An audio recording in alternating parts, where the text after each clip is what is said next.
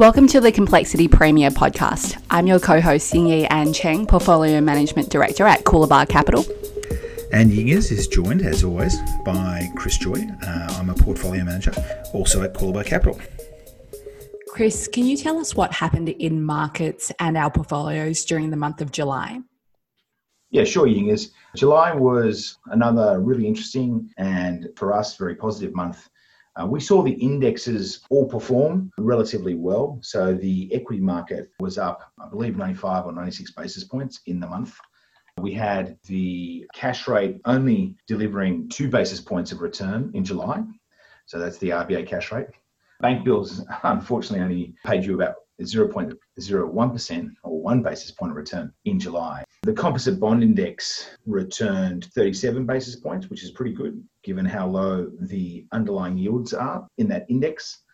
The standout in July was the investment grade floating rate note index, which returned 42 basis points. Across our portfolios, our long-short credit fund net of fees was up over 102 basis points in the month, which was great. Pre-fees, 136 basis points. Our active composite bond strategy also had a very strong month. We're up 105 basis points gross pre-fees. That's a product that is only available currently to institutional investors. And that 105 basis points compares to the index return of 37 basis points. Over the last 12 months, our active composite bond strategy, which ranks number 1 or 2 in Mercer's universe, over the last 1, 2, 3 years, it has returned in the 12 months to 31 July 5.75% gross versus the index's 3.58%. So it's beaten the index by 216 basis points. We also run another insto-only long-short credit strategy, which did 98 basis points gross in July. And then our 2 cash plus products, Smart Money Higher Income and the Smarter Money Active Cash Strategy, they did pre-fees about 60 to 61 basis points in the month of July. So well ahead of the floating rate note index's 42 basis points and also obviously well ahead of the cash rate 2 basis points. Net of fees, they both did 45 basis points, still beating the AFR index. Notwithstanding, they ended the month with a lot of cash. So I think our cash weight in Smart Money Active Cash was coming up towards 40%. And in the Smart Money Higher Income Strategy, our cash weight, I believe, was around 30%. HBRD, the active ETF that invests across the capital structure in hybrid subordinate bonds, senior bonds and cash, which is listed on the ASX under the ticker HBRD. We run this for BetaShares. That also had a solid month with a 34 basis point net return. Now, the hybrid market in July did almost identically to HBRD. 34 basis points for hybrids is not a massive return, but obviously pretty good for the month, given TD rates are below 1%.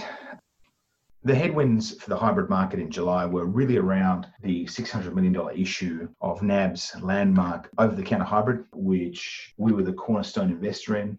So we were a significant investor in that transaction. It priced on a 400 basis point margin or credit spread above the bank bill swap rate. At the time, the ASX hybrid curve for 5-year major bank hybrids was at about 350 basis points. So we picked up a 50 basis point per annum credit spread concession, which was very attractive. And that's performed brilliantly in the period since. In fact, it significantly outperformed the ASX hybrid market in July with its spread compressing down from 400 to about 372. So we're quite pleased with the performance of that product. In the month of July, we're also just generally very active. We bought and sold $2.35 billion of cash credit. So this is basically bonds, ranging from semi-government bonds, bank bonds, hybrids, and other securities. We actually bought in the month only $856 million. So we sold gross $1.49 billion in July. And that meant we took profits through selling net $636 million in the month. In the year to date, so the first 7 to 8 months of 2020, we have bought and sold well north of $11 billion of bonds. We've been very active and we've executed over 10,000 purchases and sales. Our biggest net purchase month was obviously in the month of March. We had tremendous liquidity in March, buying and selling over $1 billion of bonds in the month, but net purchases of about $900 million. And since that time, we've been a net seller over April, May, June, and July, taking profits on a lot of those positions that we had picked up when credit spreads exploded in July. In July, we saw continued mean reversion very strong performance from major bank senior bonds, which we continue to take profits on. We saw the credit spread on 5-year major bank senior bonds compressed down to about 44 basis points over the bank bill swap rate. And we had actually said, I think to listeners and certainly to our investors in March and April, that we had targeted 5-year major bank senior bond spreads going to 50 basis points. So we've actually moved through that target. Back in March, I think we bought some at 170 basis points over bank bills. So tremendous performance from that asset. 44 basis points is a record in the post-GFC period. Previous record tight for major bank senior spreads at the 5-year tenor had been 60 basis points. Pre-GFC, they got to as tight as 10 basis points. However, the banks are borrowing off the RBA at a cost of 25 basis points for 3-year money. So we would not expect to see much more major bank senior performance. So we've actually sold all of our major bank senior, about $2.25 billion since the end of March, and gone to cash or other assets that are more attractive. And in terms of what we continue to target and like, you know, the two standouts are Tier 2 bonds and still ASX hybrids. We think 5-year major bank Tier 2 bonds can see their spreads compress to inside 150 basis points. They got out to 400 in March. Right now, they're about 183. And we expect the ASX major bank 5-year hybrid curve to also continue to compress. Got out to 841 in March. We argued at the time quite vocally that that was a tremendous buying opportunity. And we've seen those spreads compress to about 321 basis points right now. And we expect them to test the post-GFC tights around 240 basis points. So I guess one final point on July would be that we're also active in a multiplicity of currencies. So we're trading credit in Aussie dollars, US dollars, and euros in the month. Chris, I want to chat about generating alpha from trading beta. Now, a reasonable proposition might be to suggest that in the modern history of humanity, asset prices have never been more distorted or removed from fundamental assessments of fair value. It should be now well understood that we have shifted quite radically from the freely functioning markets that characterise the proliferation of open democracies and capitalism in the period after the Second World War to a radical new regime. That is, one defined by policymakers' realisation that when market signals do not suit them, or more particularly convey very bad news about the economy, they will manipulate those markets until they get the outcomes they desire. They can do so because of the monopoly central banks have over the creation of money. With the ability to manufacture unlimited quantities of money, central banks have become understandably enamoured with their ability to manage all asset prices, ranging from government bonds to equities and property, through direct purchases of whatever investments they want to directly exercise influence over, to both boost their prices and indirectly impact others. As just one example, the US Federal Reserve is buying government bonds, residential mortgage-backed securities, corporate bonds, and high-yield or junk securities in the new issue market, in the secondary domain, and through exchange-traded funds, so ETFs. The next cab off the rank would be if the Fed started buying equities, which is not as far-fetched as it might seem. Its much more disciplined antipodean cousin, the RBA, has limited itself to buying federal and state government bonds, which we called for in May last year. Yeah, Ying, as I agree that capitalism seemingly cannibalising itself via embracing central planning is indeed profoundly ironic in the face of the new Cold War between China and the West over the future of the world. The differences between the two socio-economic systems are not nearly as great as they were before the advent of extreme market manipulation as a result of the 2008 shock. Having said that, in policymakers' defence, the great virus crisis of 2020 was absolutely a picture-perfect case study for the use of these interventions in the short term. The risk, of course, is that they're never withdrawn. With the explosion of government bond issuance required to fund ballooning fiscal deficits, central banks will have no choice but to keep a lid on public borrowing costs through ongoing long-term purchases of these assets, which is obviously also known as QE or quantitative easing. The alternative would be an explosion in government bond yields or long-term interest rates, which would blow up all asset classes by forcing them to clear at truly unfettered prices that are miles below current levels. Don't you think, Ying? Yes, Chris. I mean, all of this begs the question, do you want a lot of passive exposure to manipulated asset prices in your portfolios? It certainly raises an interesting challenge for the efficient markets hypothesis that forms the basis of so much passive or index investing today. How can markets be efficient or the most accurate available signals of the true value of an investment when prices are being set by unelected bureaucrats who are unilaterally deciding where they want bond yields and equity valuations to trade? The corollary of the unprecedented global manipulation of asset prices is that markets have never been more inefficient, as judged by the distance between present prices and the intrinsic valuations that would otherwise prevail under a freely functioning regime, mostly removed from central bank influence. I don't disagree, Ying Yi, and don't get me wrong, markets are extremely efficient at pricing in this market manipulation and the vagaries of central bank decisioning in real time. But they're not doing the job that they were designed to do, which is to optimally allocate scarce human and capital resources to their best use through ruthlessly accurate price signals. So this begs the question, do you want passive market beta as opposed to alpha in your portfolio if it is a means for actively exploiting opportunities associated with central bank interference? It was pretty obvious that the extreme QE in March was going to crush the cost of capital and drive up the value of beta globally. If you understood this, you absolutely wanted to aggressively load up on liquid beta to capitalize on the profound price appreciation that would inevitably follow. Another corollary is that with central banks controlling markets, beta may not behave like you expected to. With arguably the biggest demand shock since the Great Depression hitting the global economy in the first few quarters of 2020, many investors expressed utter disbelief about the subsequent equities rally. And I heard this a lot from hedge fund guys who were short in March. Yet, on a purely fundamentals basis, the sharp increase in shares obviously didn't make sense to these folks. But if you then overlay central bank control of asset prices through the unrestricted QE that we actually called for in late February, it was much easier to understand. Put another way, it was rational to actually think about seemingly irrational price action as a result of this extreme central bank interference. Perhaps the biggest lesson for me, Ying, is that you cannot set and forget in portfolio construction when markets are more inefficient in respect of fundamental valuations than they arguably have ever been before. And Chris, I agree. You want to try to exploit these inefficiencies, which are a tremendous opportunity in addition to being a portfolio threat day in, day out. The former CIO of WorkCover, Jerome Lander, now runs a diversified multi-asset class portfolio that only uses active managers. Lander says that the world is changing rapidly and drastically, and if you're investing in a strategy that hardly ever changes its positioning, you're going to suffer. And he highlights others who have employed avowedly active approaches with similar success.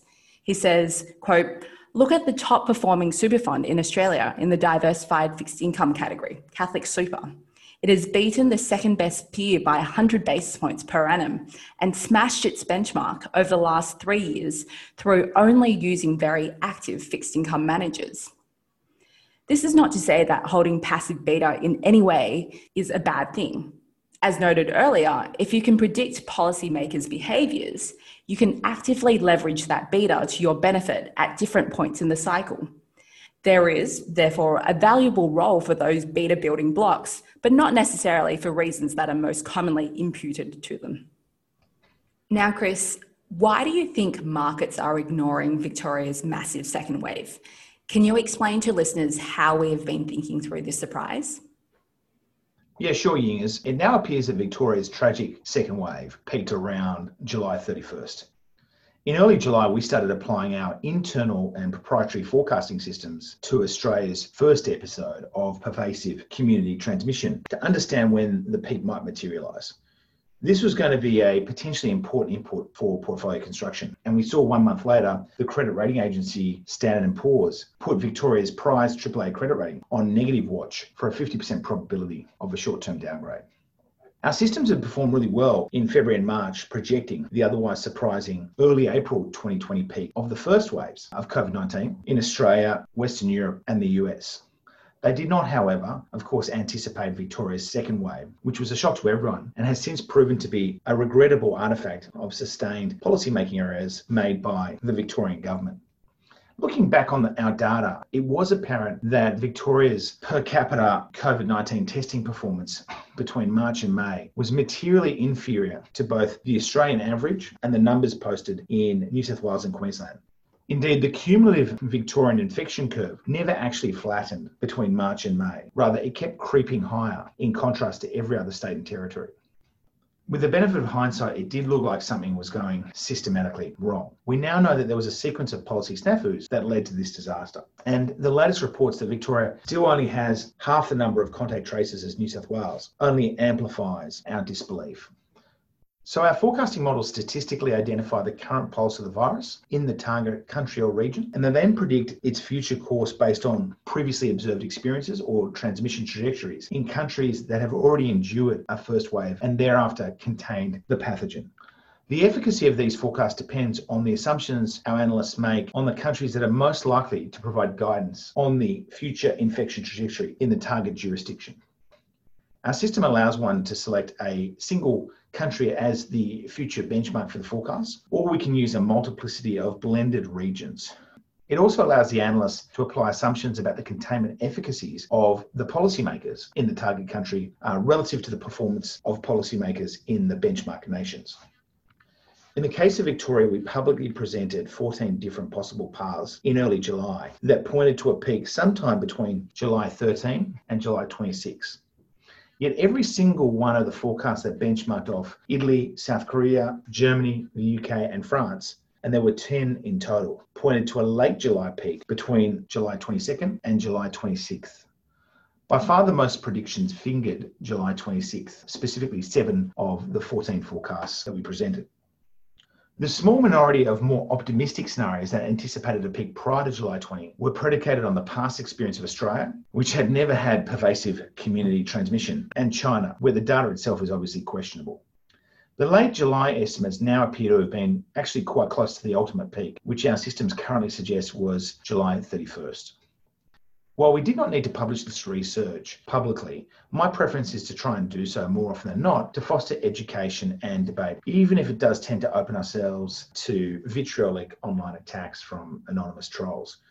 It's kind of like writing my column for the AFR each week and presenting our views and opinions and our analysis and projections in black and white in a manner that's on the record and open for anyone to judge.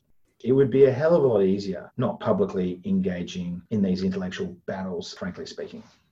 Well, Chris, as it has transpired, markets have been less focused on second waves and more smitten with central bank asset purchases and the prospect of effective vaccines.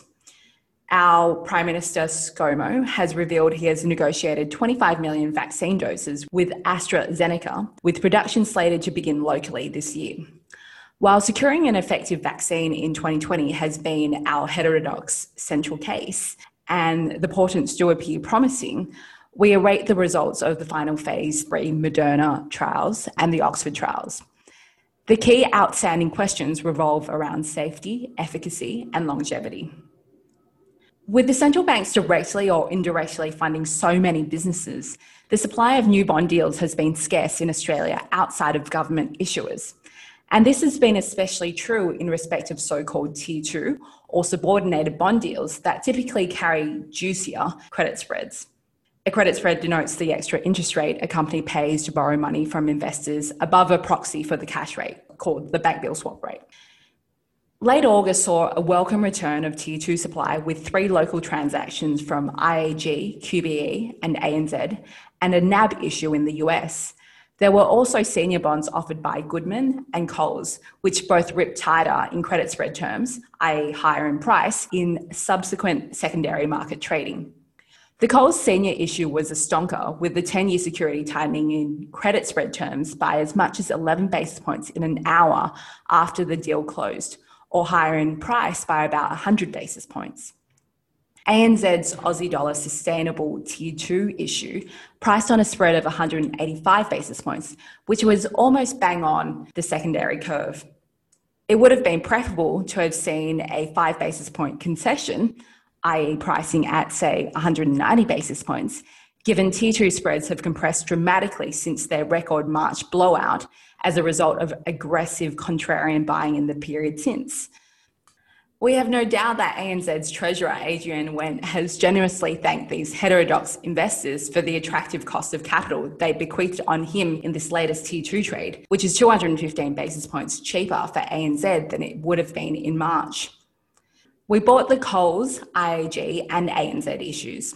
In euros, we also purchased a decent chunk of another sustainable or ESG bond that had been issued by ANZ in late 2019 on spreads today that were more than 30 basis points wide of the Aussie dollar curve after hedging back to the local currency.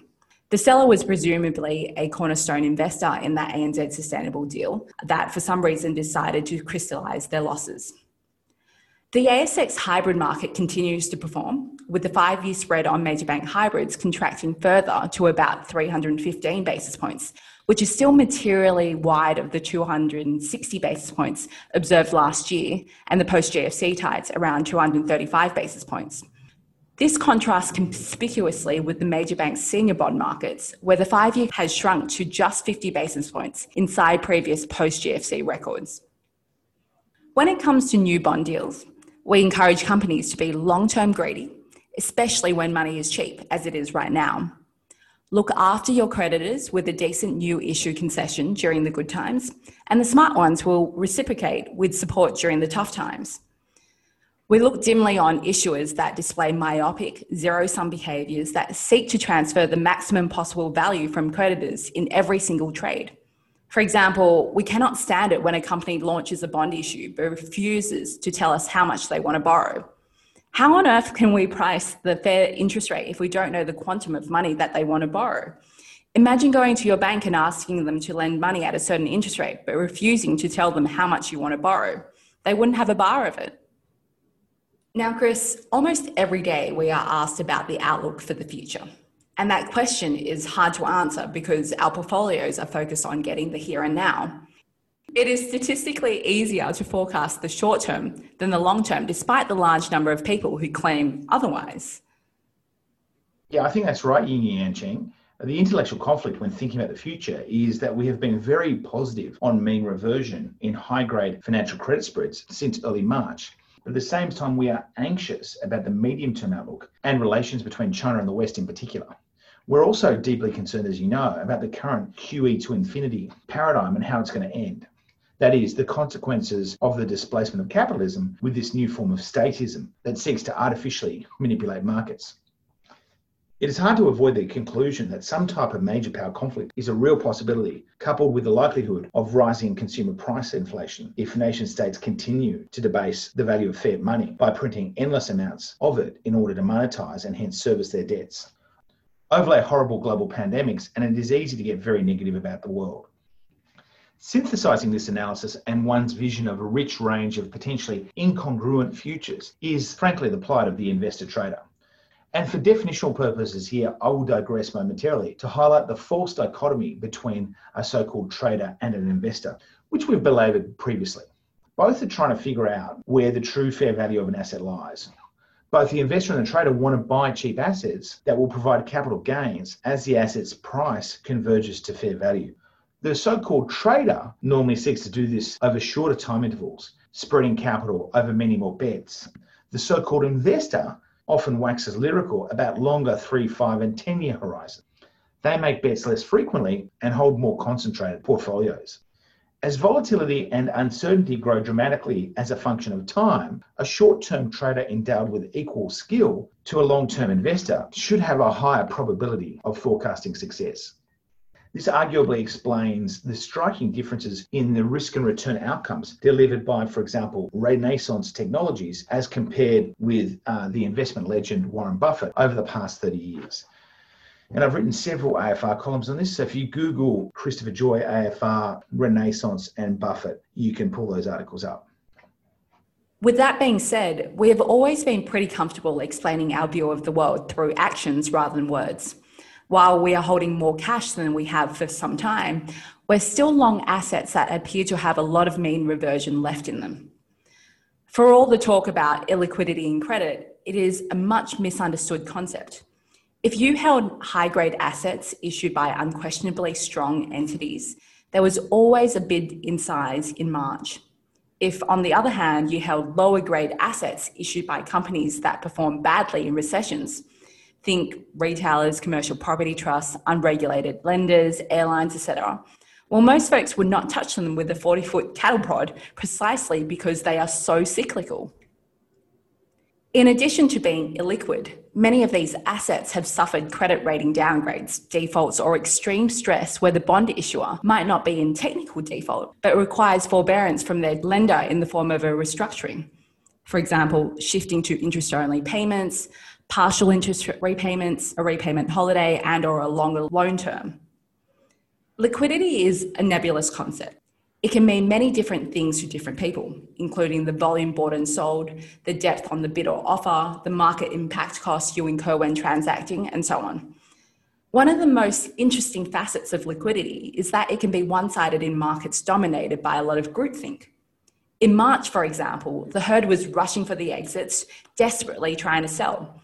If you were the bid in this environment, you had almost infinite liquidity. While we net bought $937 million on a gross basis before netting sales, we actually bought over $1.5 billion in this crisis. In contrast, if you were the offer, it could be hard to get the bid you needed. Market impact costs were excruciating. And in some assets like lower grade corporate bonds, there simply was no bid. The converse is true today. Since the 31st of March, we have gross sold $3.9 billion, i.e. after netting purchases that falls to about $1.2 billion. During this time, the bid has felt infinitely deep because the herd has been rushing to buy back whatever they sold in February and March. There has also been a fear of missing out dynamic as the mother of all mean reversion trades played out. Yes, well put, Yingers. And so while the life of an investor or trader can be stimulating, it is also actually very stressful, practically speaking. The active investor is effectively betting that the collective wisdom of the crowd is mispricing an asset, which is a bold assessment that cannot be made lightly.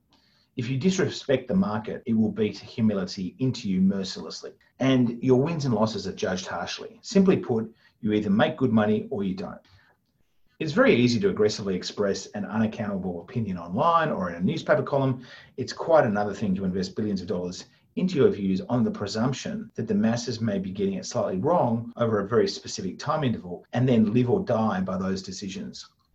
I think it definitely helps, Yingers, that we're part of a close-knit team. We have 23 executives in our team, 11 analysts, 5 portfolio managers. 4 of those guys have PhDs. And going into a zero-sum battle each day against such a ruthless and formidable adversary as the global financial market creates a unique, almost familial bond through the searing intensity of the experience. Don't you think, Yingers? Yes, definitely, Chris. I have found it incredibly stimulating having transitioned from the sell side onto the buy side, i.e. the investment funds management industry. And that's a wrap, guys. We hope you have a lovely week ahead. This podcast does not provide financial advice. It is not an invitation to invest in any financial product, and the information in it should not be relied on for any decisions. All views expressed represent the personal opinions of the speaker and do not represent the view of any other party. If this recording contains reference to any financial products, that reference does not constitute advice or a recommendation and should not be relied upon. Listeners in Australia are encouraged to visit the moneysmart.gov.au website to obtain information regarding financial advice and investments.